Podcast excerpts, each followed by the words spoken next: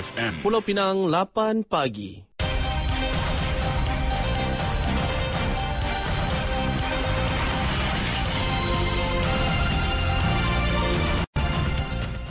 Warta Mutiara bersama saya Norzatul Iqma Mohd Noor. Assalamualaikum dan salam Malaysia Madani.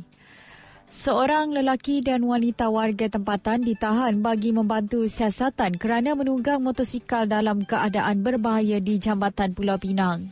Ketua Polis Daerah Seberang Perai Tengah ACP Helmi Aris berkata, kedua-dua suspek yang berusia 30-an dan 50-an itu ditahan di Georgetown semalam. Menurutnya mereka ditahan selepas polis mengesan satu klip video tular di laman sosial Facebook. Di dalam video itu, ia memaparkan dua individu iaitu lelaki dan wanita sedang menunggang sebuah motosikal dalam keadaan berbahaya apabila pembonceng motosikal bertindak membaling satu objek di syaki pasir serta cuba menendang pengguna motosikal yang ingin memotong motosikal dinaiki mereka.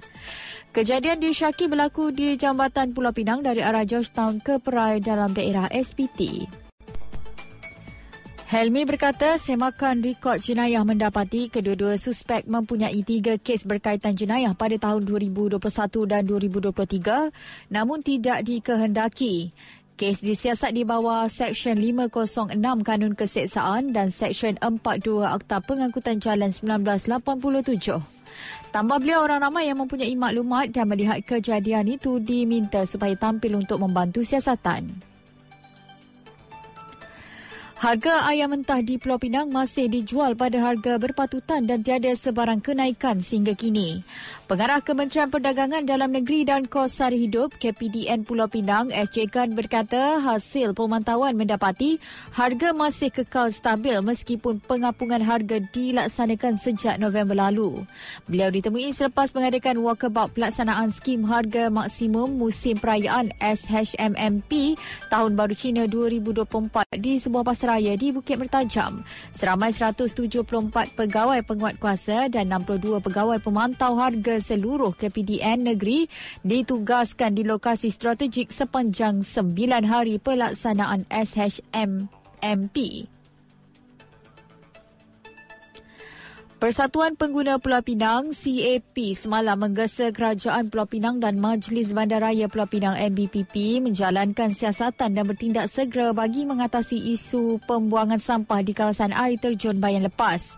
Presidennya Mohideen Abdul Kadir berkata pihaknya kesal masalah itu seolah-olah tidak menemui jalan penyelesaian meskipun sudah berlarutan sejak sekian lama sehingga dibimbangi pencemaran di kawasan itu menjadi kian serius dan menjijikkan.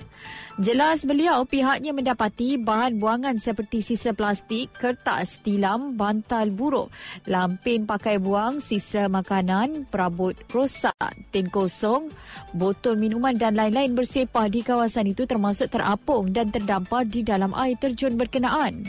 Selain itu, terdapat pokok tumbang dan daun kering yang tidak dibersihkan, jambatan dan bangku telah rosak tidak dibaiki serta jalan masuk ke kawasan itu sempit dan dipenuhi semak samun.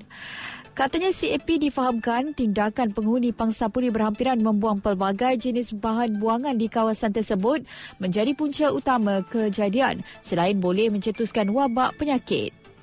Mohideen menjelaskan ketika hujan, sampah yang dibuang di tebing kawasan dikuatiri masuk ke dalam kolam air terjun, parit, sungai dan dihanyutkan terus ke laut sekaligus berpotensi menyebabkan banjir kilat jika aliran air tersekat.